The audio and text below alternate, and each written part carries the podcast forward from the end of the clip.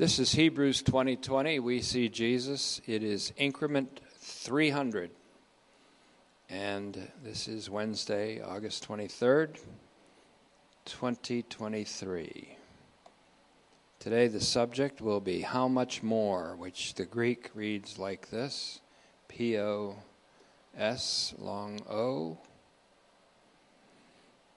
Posō Mallon, M A L L O N, Posō, Posō Mallon. How much more, known in the field of debate and judicial law as a fortiori.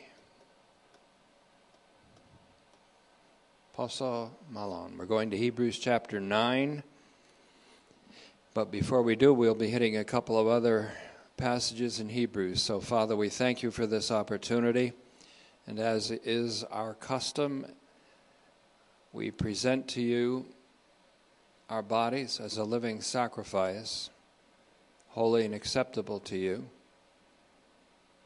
We entrust our spirit to you, O God of doctrine.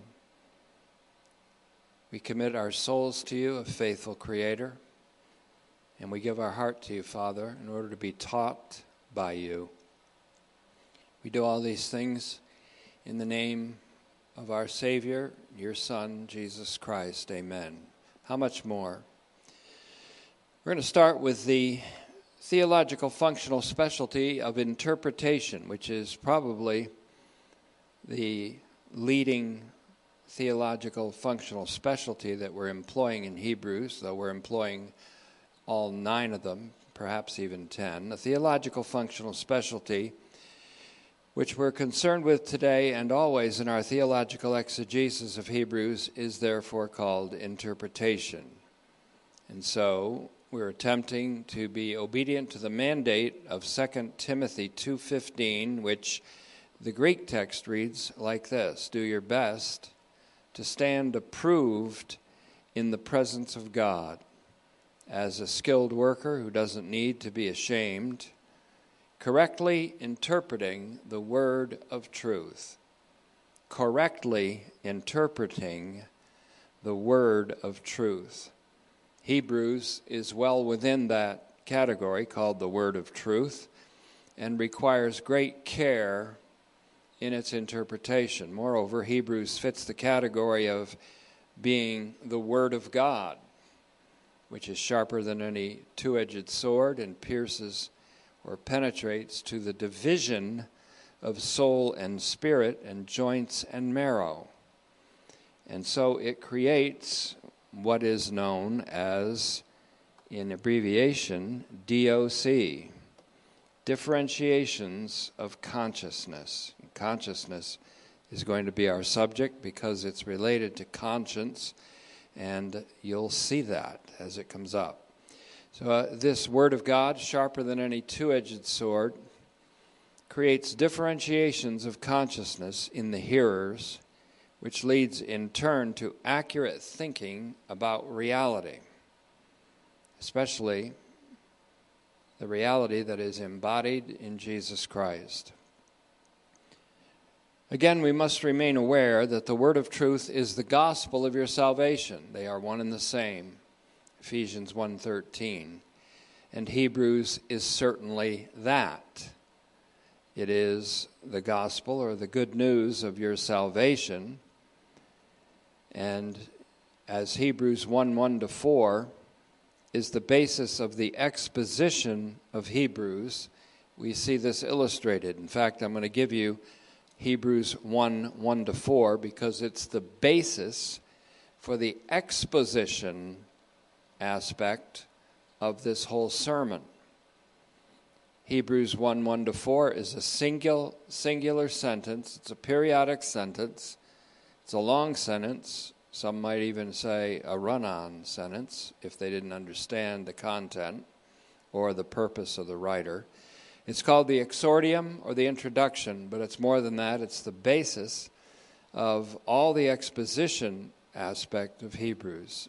And it goes like this, in many parts and in various ways, long ago, God who spoke provisionally to the fathers and the prophets, in these last days has spoken definitively to us in a Son, whom he has appointed heir of all things, through whom he made the universe, who is the visible radiance of God's glory and the exact visible self-representation of his invisible reality, who upholds the universe by his omnipotent decree and carries everything that happens in it and through the course of all time toward a redemptive objective. I will emphasize now this next clause, who has made purification for sins. There's the gospel of our salvation, at least in part, and also this clause, who has sat down in the highest heights at the right hand of the eternal majesty, having become as much better than the angels as the name he has inherited is more excellent than theirs.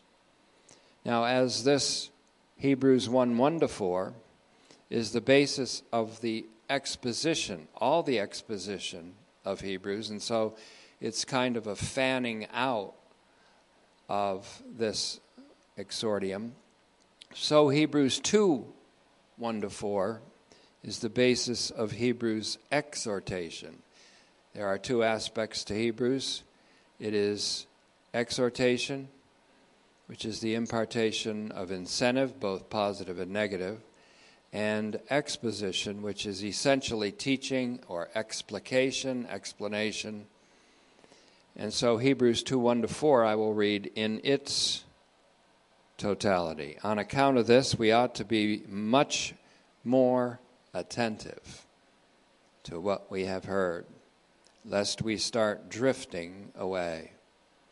For if the word spoken by angels was firm, and every violation of it and disobedient act against it received a just penalty, how will we escape if we neglect such a great salvation? So I began by saying the word of truth, and I entered into the equation of the word of truth with the gospel of our salvation, which is right here. Such a great salvation, which very salvation, having begun to be articulated through the Lord, that's Jesus Christ in the days of his flesh, was confirmed by those who heard him, God himself testifying at the same time both by wonders and various kinds of miracles and by distribution of gifts by the Holy Spirit as he willed. Now, that's also in the a fortiori. If the word spoken by angels was firm, so much so that violations of it, of it received a just penalty, how much more then is the word spoken by the Lord and confirmed by those who heard him in God's testimony of this great salvation? This great salvation corresponds to the great shepherd of the sheep, which we may continue to look upon, or at least take a look at today and maybe even next Wednesday in increment three oh two. And it also corresponds to the great arch priest who lives everlastingly to make intercession for us to what? To save us to the utmost. And it refers, this great salvation, this great archpriest, is our Lord Jesus, also known as the great shepherd of the sheep. Wherever you see this word great in description of Jesus Christ or salvation, we have to at least see an implication of universality. So great salvation at least connotes universal salvation. The great archpriest connotes, at least, or suggests that he is the archpriest of all humanity, of God and all humanity, even as he is the sole mediator between God and mankind, that he's the great shepherd of the sheep, and we've shown this in Psalm one hundred, means that he is the shepherd not only of the sheep of this particular fold of believers, but of all people, but especially of believers. He is our Lord Jesus Christ, the great shepherd of the sheep. Elsewhere in Titus two thirteen, we are waiting our what? Great God and Savior. Great God means that he is God of all. Great Savior means that he is Savior of all, because right in the context, we have Titus two eleven, the grace of God has appeared, has made its appearance, and that means made its appearance in Jesus Christ. And that it means salvation for all men, salvation for all mankind. So when we're dealing with great God, we're dealing with the God of all and who is blessed over all. And we're dealing with God, the great Savior, we're dealing with the Savior of all. For Jesus Christ is the Savior of all mankind, especially those who believe, as First Timothy four nine and ten says. So this word great is significant. Such a great salvation. We can't afford to ignore the depth of it, the height of it, the depth and the, or the breadth and the width of it, the universality of it, because it bespeaks the universal saving significance of Jesus Christ. So such a great salvation in Hebrews two three corresponds to Jesus Christ, the great arch priest over the household of God in Hebrews ten twenty-one, who lives everlastingly to make intercession for us, to save us to the utmost, in Hebrews seven twenty-five, also to our Lord Jesus, the great shepherd of the sheep, whom God, the God of peace, brought up from the realm of the dead.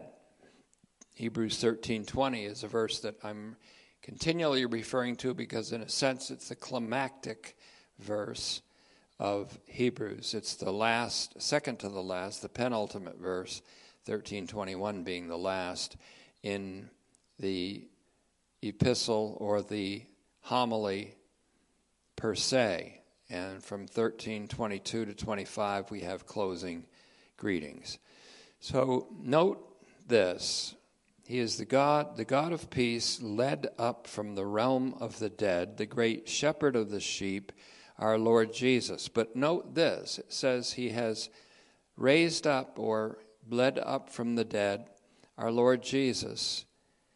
Then I want you to consider this. If you have the Holman Christian Standard Bible, I think they hit on it like no one else did. I didn't see it in any other of fifteen or sixteen translations I looked at this morning. It says, the Christian Standard Bible says, has this, with the blood, with the blood of the everlasting covenant. I've translated it previously as on account of the blood of the new covenant or the everlasting covenant. And it is translated in many translations as through the blood of the everlasting covenant or in the blood of the everlasting covenant, rarely. I think Young's literal translation hit that way. And by the blood of the everlasting covenant. Now, if we're to take the Holman Christian Standard Bible translation seriously here, and I'm going to show you that it's a good, there's a good reason to do so, to take it seriously. The resurrected Lord Jesus was led up. The Lord Jesus, the chief shepherd, as First Peter five four calls him, the great shepherd of the sheep, was led up from the dead with the blood of the everlasting covenant.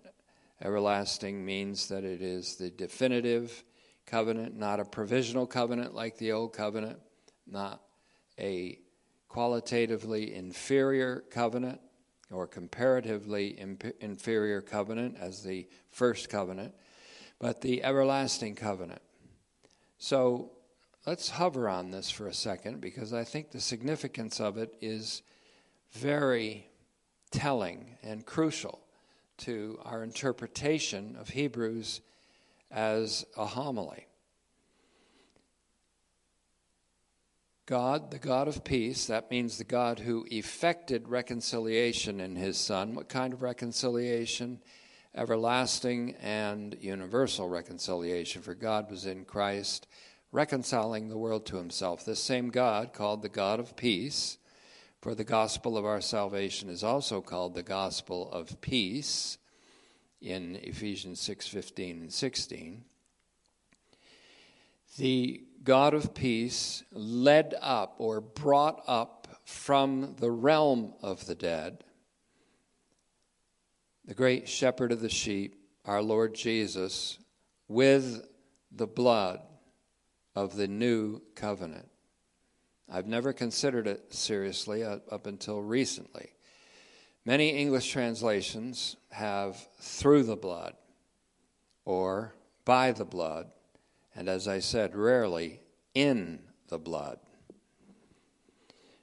The preposition in question is the dative of en, E N, and E N, N, very simply, can mean several things. In fact, Daniel B. Wallace called it the workhorse of the prepositions of the Greek New Testament, and I believe he or someone else I read gives it thirty-six possible nuances of meaning. So context is very important here to establish that. So I would have to ask the question, as I already have, does with the blood of the new covenant or the everlasting covenant pertain here? Does it belong here? Is it how we should translate N in this case?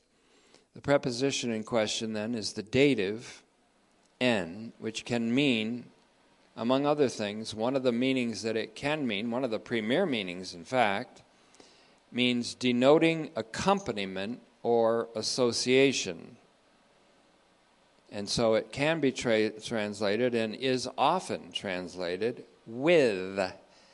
The Gingrich shorter lexicon makes that clear, and that's one of the better lexicons. This is obviously the meaning in Hebrews nine twenty-five. If you look down the road just a little bit, or up the road, up the blood trail, as it were, the meaning in Hebrews nine twenty-five, the scripture speaks of the archpriest of the Levitical cultus going into the holy place annually with them. The meaning there is clearly with, and it's that same preposition, and Hebrews nine twenty-five. Again, the scripture speaks of the archpriest of the Levitical cultus going into the holy place annually, that means on Yom Kippur, the Day of Atonement, and with another's blood, the blood of another, that is, other than the priest. Of course, that means animal blood, the blood of a goat, for example, or the blood of a sacrificial animal. With, then, is the clear favorite of all the dozens of possible meanings of that great workhorse of the New Testament preposition group, which is N. We have previously tra- translated this, and I want to be accountable for this because I'm going to be changing it up a little bit or modifying it. We've previously translated this as on account of the blood of the new or the everlasting covenant. This is speaking, of course, as the new covenant. But given further light and insight, and that's what we're always looking for, in God's light we see light, Psalm thirty-six nine. Given further light and insight, perhaps we should consider the Christian Standard Bible on this. And we've also considered the preposition dia, another common preposition, dia. We've already considered that in previous increments. Dia, as meaning also of attendant circumstance with. Gingrich again says the same thing. And that's found in Hebrews nine twelve, which is really the verse that we're hunkering down on recently. Hebrews nine twelve, where it says Messiah Jesus is said to have entered through the heavenly sanctuary with his own blood. So notice the contrast in this throughout this whole passage. The writer, the pastor teacher, uses the law of similarity and dissimilarity. Like the Levitical cultus, Jesus, the archpriest, goes in alone, unlike the archpriest of the Aaron's sons, of Aaron's sons, the Aaronic priesthood or the Levitical priesthood. Unlike them, he doesn't go in once a year annually or repetitively, year by year, but once, and once and for all. And that is the word ephapax, ephapax, or hapax, both of which are used in Hebrews. We'll get, we'll be getting down to that again soon, no doubt. And so, in Hebrews nine twelve, not only did was Jesus unlike the archpriest of the Old Covenant, he did not enter into a earthly tent or an earthly sanctuary. He didn't pass through the second curtain of an earthly tent into the earthly holy of holies with blood of another. He entered into heaven itself. That's remarkable in Hebrews nine twenty-four, down the road, up the road, let's say.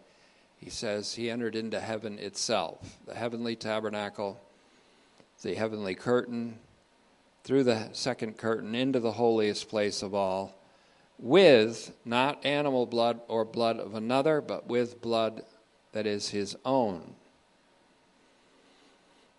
This is obviously the meaning, as I said, in Hebrews nine twenty-five, where it specifically says he goes into the holy place. The Old Testament priest, that is, goes into the holy place annually with another's blood. And so in Hebrews nine twelve, Messiah Jesus is said to have entered through the heavenly sanctuary with his own blood. With his own blood would be fitting in this context. With his own blood. Now that might cut across your modern sensibilities, and it might cut across the previous interpretations you've had, as it has with me, but that really doesn't matter that much. And so, with surely works here in Hebrews nine twelve, that Jesus entered into the heavenly sanctuary with his own blood. So N could be translated as with there, or dia can be translated as with there, for two reasons, two contextual reasons, and many more reasons besides that, but two contextual reasons, two reasons because of the immediate context. One, with is the sense in the word or the phrase never without blood. Notice that in Hebrews nine seven. The archpriest goes in once a year, never without blood. Now, if he'd never, it's never without blood, then it's always what? With blood. That's Hebrews nine seven. And secondly, more importantly, more emphatically, with blood, in Hebrews nine twenty-five. So if you shoot the arrow in our archery, our exegetical archery, shoot the arrow down the road back to nine seven, you have without the blood, up to nine twenty-five, you have with blood. And so nine twelve would make perfect sense if this, if the Lord Jesus Christ entered into the Holy of Holies once and for all, in heaven with his own blood. As the archpriest alone entered the earthly tent each year, that's on Yom Kippur. Yom Kippur is a significant aspect of the reasoning in Hebrews. It's not overarching in Hebrews, but it is important. Yom Kippur, called the Day of Atonement, is an image that is at the forefront of a lot of this teaching. As the archpriest alone entered into the earthly tent each year on Yom Kippur, and never without blood, so Jesus, the great archpriest, entered once and for all into the heavenly tent with his own blood. He did fulfill the type and shadow of going into the earthly tent with, never without blood, by going into the heavenly tent with blood. And so, with is something we have to seriously consider.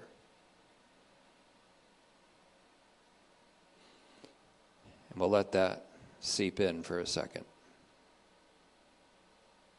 So the sense of dia seems to be properly with, as the sense of en is with in the case of the Aaronic archpriest.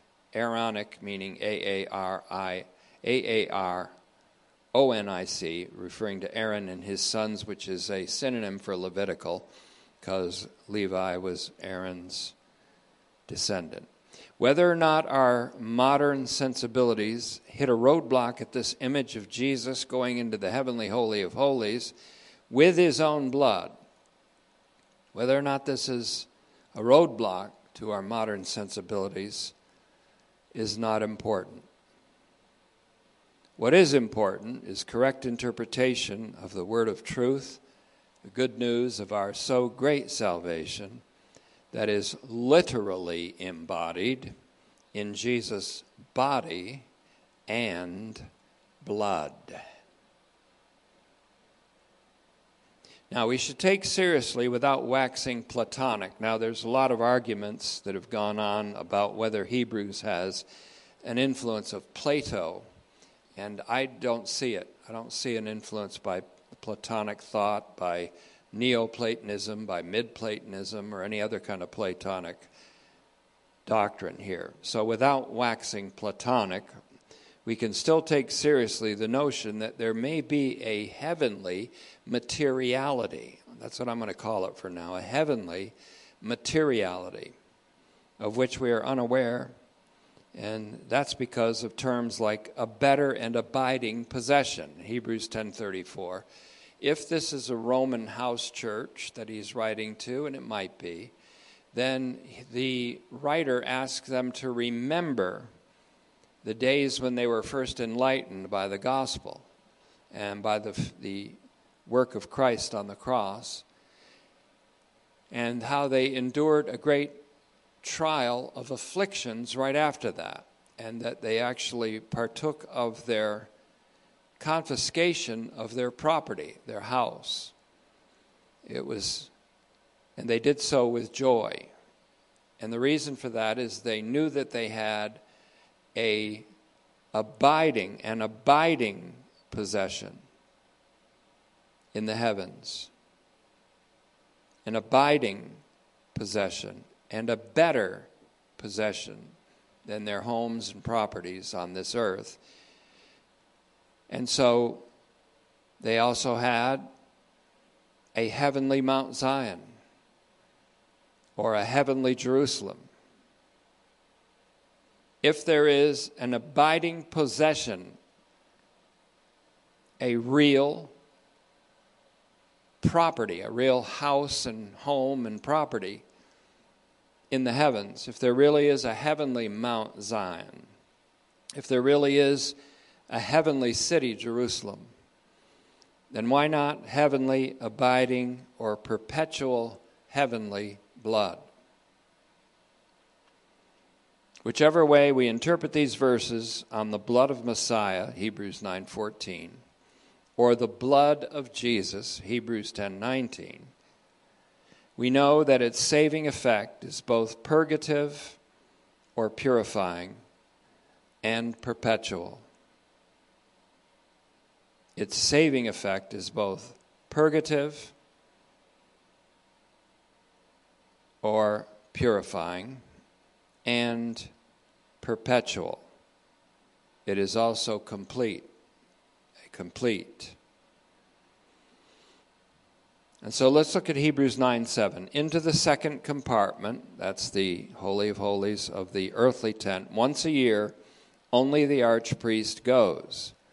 Now, this implies that this was ongoing, that the writer is writing to a people who live in the great overlap of the ages, that the end of the Old Covenant, even though it has ended in effect, is still being practiced. The practices of it are still being practiced by those who have not been enlightened about the once and for all sacrifice of Jesus Christ and his once and for all perpetual heavenly blood offering. And so the archpriest still is going. The priests are still standing daily, in fact, it says in Hebrews ten eleven, offering sacrifices that can never take away sins. So, for the purpose of illustration and symbolic representation to teach a very important principle, he says this, but into the second compartment, once a year, only the archpriest goes, a reference back to Leviticus sixteen seventeen and Yom Kippur, never without blood, which he offers in behalf of himself and for the sins committed in ignorance by the people. Now, we've already noted that Jesus fulfills this in a sense of dissimilarity because he does not have to offer a sin offering for himself, even though there is a sense where he himself is delivered from death in Hebrews five seven, and we'll get to that perhaps another time. There's a whole lot here. And because he's sinless, he doesn't offer a sin offering on behalf of himself, nor does he offer simply for the sins committed in ignorance by the people. Not only sins committed in ignorance, but all sins, we know from other passages like First John two, one and two. And that includes intentional as well as unintentional sins, or sins committed in ignorance by the people. The people here refers to Israel. Israel, the people of God at that time. Jesus' sacrifice dissimilarly, though he goes in alone, he doesn't go in once a year. He goes in once and for all. He doesn't go without blood. Like the priest, it's never without blood. Unlike the priest, it's not the blood of another, but his own blood. He offers in behalf of himself. In this case, he does not offer sin in behalf of himself. Instead, he becomes sin because he's the sinless one. He becomes sin that we might be made the righteousness of God in him. That is, that the world might be made the righteousness of God in him, or that the world would be made the righteousness of God in him and has been. So he doesn't do that just for sins committed in ignorance, but all sins, not just the people of Israel, but all people in all places and all times, not our sins only, says John as a Jewish Christian, but the sins of the whole world. And so again, if he's writing to a people who had suffered years before, sixteen or so years before, in the Claudian persecution, then they would have experienced the sacking of their homes and the confiscation of their property and their wealth. They would have suffered economic disaster, and they would have suffered social ostracism and religious persecution, all of which they took with joy because they knew they had a better and abiding property elsewhere in the heavens. So this again begs the question, is there a kind of materiality in the heavenly world, in future world? It's not just a vague Platonic world of ideals, but real, real materiality. So it should be noted here in, our, in Hebrews nine seven that the archpriest enters the Holy of Holies of the earthly tent or tabernacle with the blood only after having sacrificed animals, after having offered animals in sacrifice. The archpriest performs two separate acts then, the shedding of blood by sacrificing the animal or animals, and the sprinkling of blood in the Holy of Holies. Likewise, and this is similar and dissimilar, Jesus was offered and offered himself on the cross, and there, blood came forth from his side. And then, after being brought up from the realm of the dead with the blood of the everlasting covenant, if we go with, with, in Hebrews thirteen twenty, he ascended to heaven and entered into the heavenly Holy of Holies with his own blood, which we must call perpetual blood, we must call incorruptible blood, we must call heavenly blood, which he offered as the means of the complete and perpetual purification of the consciousness of sins for his people, which we know is ultimately all people.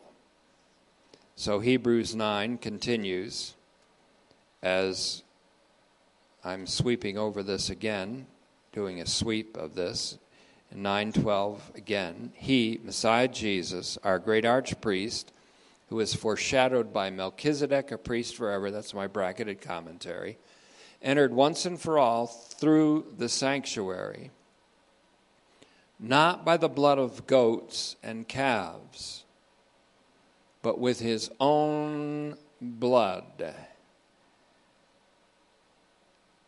Not with the blood of bulls and calves, or goats and calves, rather, but with his own blood, having obtained eternal redemption. We said this on increment two ninety-nine on Sunday.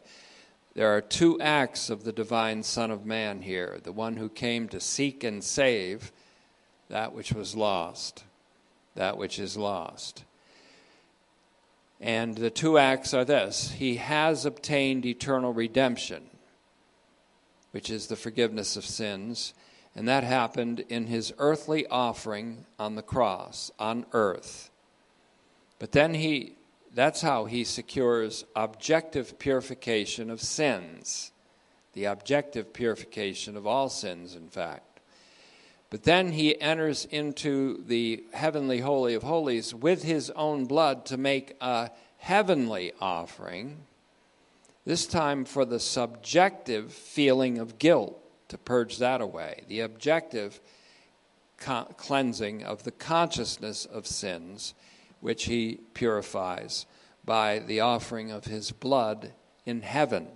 There's two divine acts then, the earthly act of endurance of the cross, and then the heavenly act of having ascended, goes into the holiest place of all, presents the blood, his own perpetual heavenly blood, into heaven itself, as we're going to learn from Hebrews nine twenty-four, where he appears continually and perpetually in the face of God, before the face of the Father, with his blood. Now, I'm not going to try to make more rational that image to line up with modern sensibilities. When Paul was caught up into paradise in the third heaven, he saw things that were unspeakable, and that means two things, really: unlawful to speak about, because it would be highly misunderstood by people down here on earth, and secondly, he couldn't even articulate it anyways. So the mysteries of heaven are kept secret because they can't even be articulated by human speech. And so there are things in heaven that we have no comprehension about, and so I have no problem saying that the heavenly blood of Messiah is there. Otherwise, why does the Scripture say, "You have come to Mount Zion"? Obviously, that's not earthly Mount Zion. That is a heavenly Mount Zion. It's not just merely symbolic. It's real. You have come to the city of the living God, a city, not a pretend city, not a metaphorical city, not a platonically ideal reality or ideality, but a reality. You have come to God, the judge of all, not a legendary person, a real person. You have come to the spirits, or that means the total being of the righteous, made perfect or made complete. You have come to an innumerable company of angels, myriads of angels, literally, in festal gathering. Not legendary creatures, but true intermediate beings between God and man. And you have come to Jesus, the mediator of the new covenant, the mediator of the new covenant. You have come to Jesus, the mediator of the new covenant, and to the blood of sprinkling, and to the blood of sprinkling, the blood that sprinkles unto purification, that means, the heavenly perpetual blood that sprinkles to purification of the consciousness of sins. Is that real? Is it symbolic? Is it merely figurative? Is it merely metaphorical? Or is there a heavenly materiality we have no idea about? And do we take this at face value? I do. The blood of sprinkling that speaks better things than that of Abel. Abel's blood on the ground spoke to God. Your brother's blood speaks to me, the Father said. The Lord said to Cain.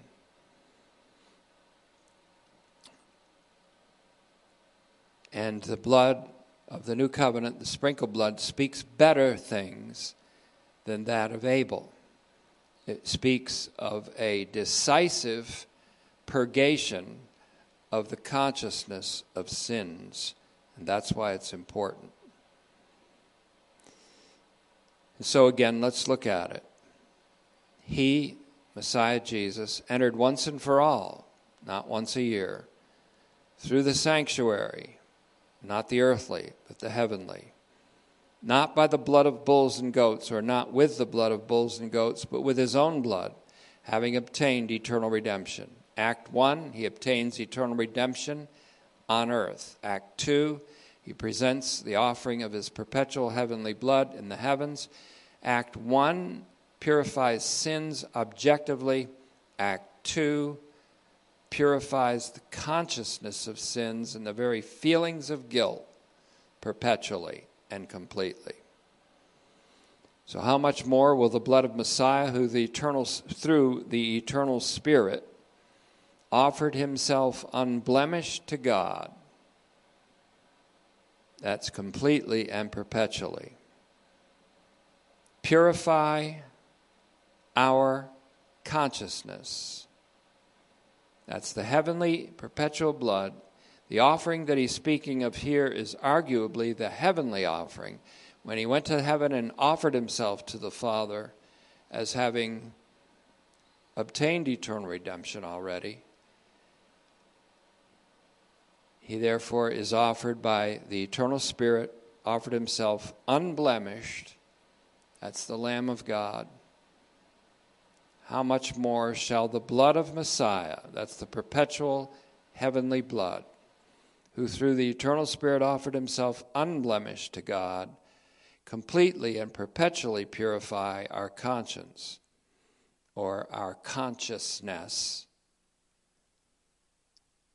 from dead works, so that we can serve the living God, meaning as the new priests of the new covenant.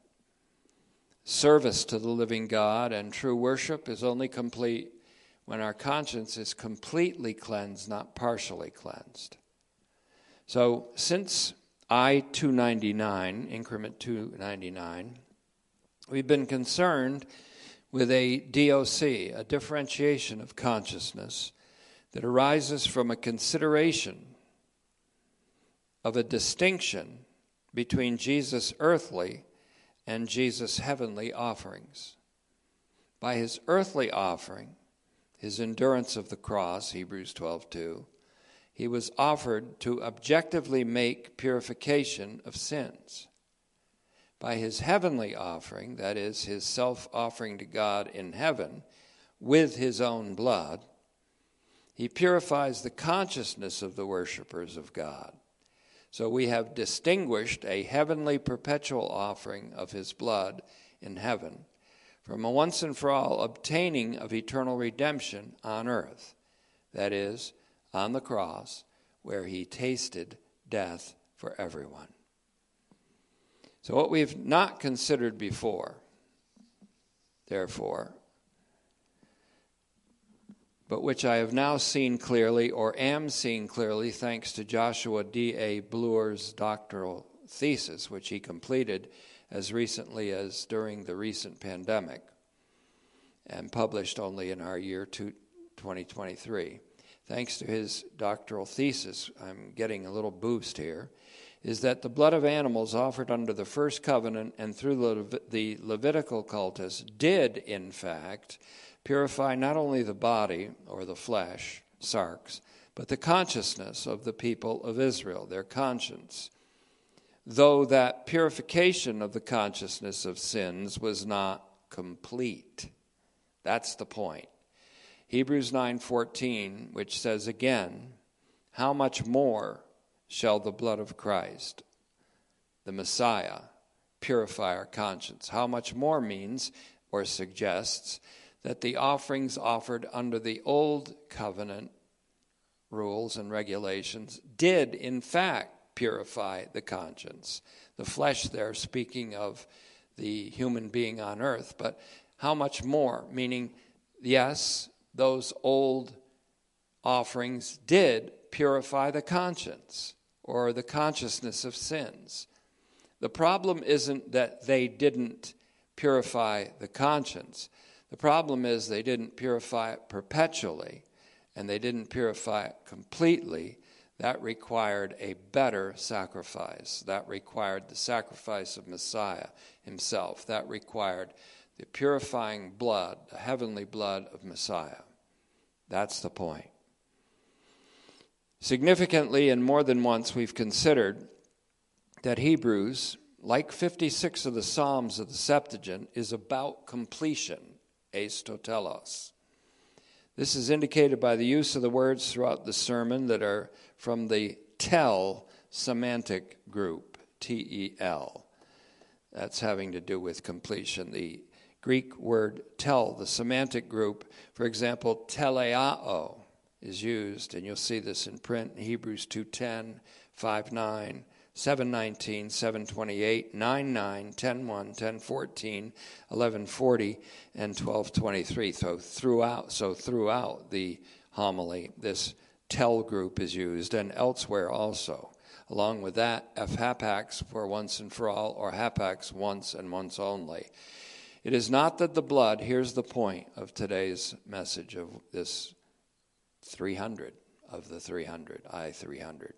It's not that the blood of the sacrifices offered in the Aaronic order could not purify the conscience or consciousness, but that the purification or purgation was not complete. Hebrews nine fourteen does indicate that there was a purification of the consciousness of sins and a purification of the body, because it says, how much more shall the blood of Christ purify your consciousness of sins from dead works? Notice I'm translating conscience or sunnidesis there as consciousness. How much more? Posō Mallon. We began with it, we'll end with it. Posō Mallon means that the blood of Christ completely purges and perpetually purges the consciousness of sins from dead works to liberate the purged ones to serve the living God. Now, speaking of the complete purification of the consciousness of sins, let's back up then slightly to pick up the immediate context of Hebrews nine fourteen, the preceding context, and therefore the logic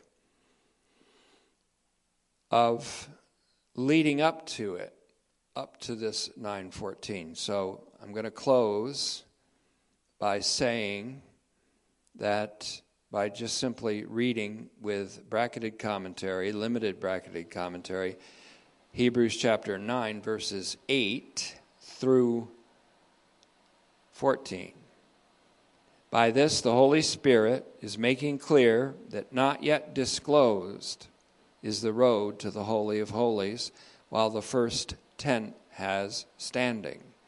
This is a symbolic representation, parabole, for the present time, in which both gifts and offerings are still being presented. See, at his present time of the presence, the present time of the readers of Hebrews, the initial recipients of this epistle, these Old Testament offerings were still going on. It was the overlap of the ages. Gifts and offerings, both gifts and offerings, are still being presented, which are not able, notice this, to completely cleanse. It doesn't say not able to cleanse. It says not able to completely cleanse. And therefore, teleioō is used, T E L E I O O, teleioō, omicron O followed by omega O. Teleioō. We just gave you several references to that verb.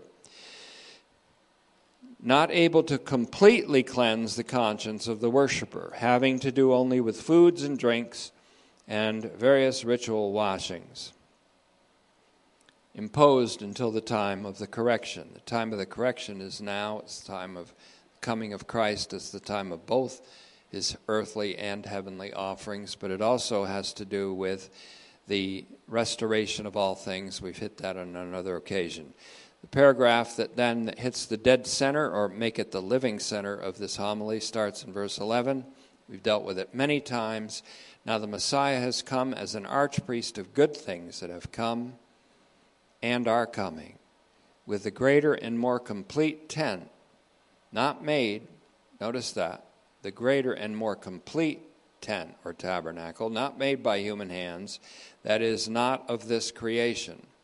He entered once and for all through the sanctuary, not by the blood of bulls and goats or with the bull blood of goats and calves, but with his own blood, having obtained eternal redemption.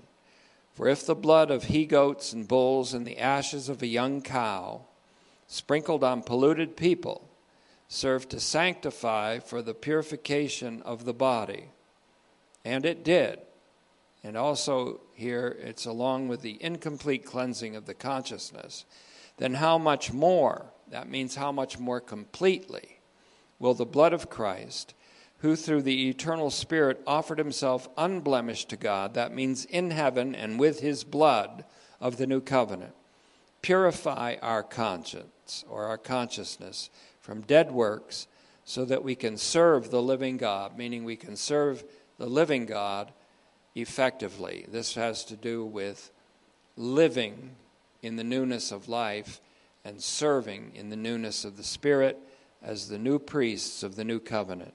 So what we have here really is a continuation of a figure of speech that runs throughout this whole epistle or letter or homily, auxesis. And that's a comparison in which it says, well, Jesus is better than Moses. Not that Moses was bad. Moses was great, but Jesus is greater than Moses. Jesus is greater than Aaron. Not that Aaron was bad and Jesus is good, but Aaron was great, but Jesus is even greater than Aaron. Now we're in the realm of the sacrifices offered by the Levitical priests. They were great in one sense because they cleansed in a measure, but Jesus Christ is greater, and his sacrifice cleanses completely and perpetually. Auxesis continues. So, Father, we thank you for the opportunity that we have to make a distinction that presents a differentiation of consciousness and helps us to think of reality in a more precise manner, and helps us more to be occupied with our Savior Jesus Christ and with his two acts that were done on our behalf by him. One is a once and for all act of his earthly sacrifice. The other is a perpetual act, an act that has perpetual importance and perpetual saving significance, which is the offering of his heavenly blood in the heavens, where he now appears in the face of God, before the face of God, on our behalf. And we thank you. And Father, oh, how we appreciate and how we are grateful and how we worship you and thank you for your kindness and your grace, recognizing that you are the majesty and that your majesty is the maximal expression of your mercy, your saving mercy, and your free grace in Christ Jesus. It's in his name that we praise you. Amen.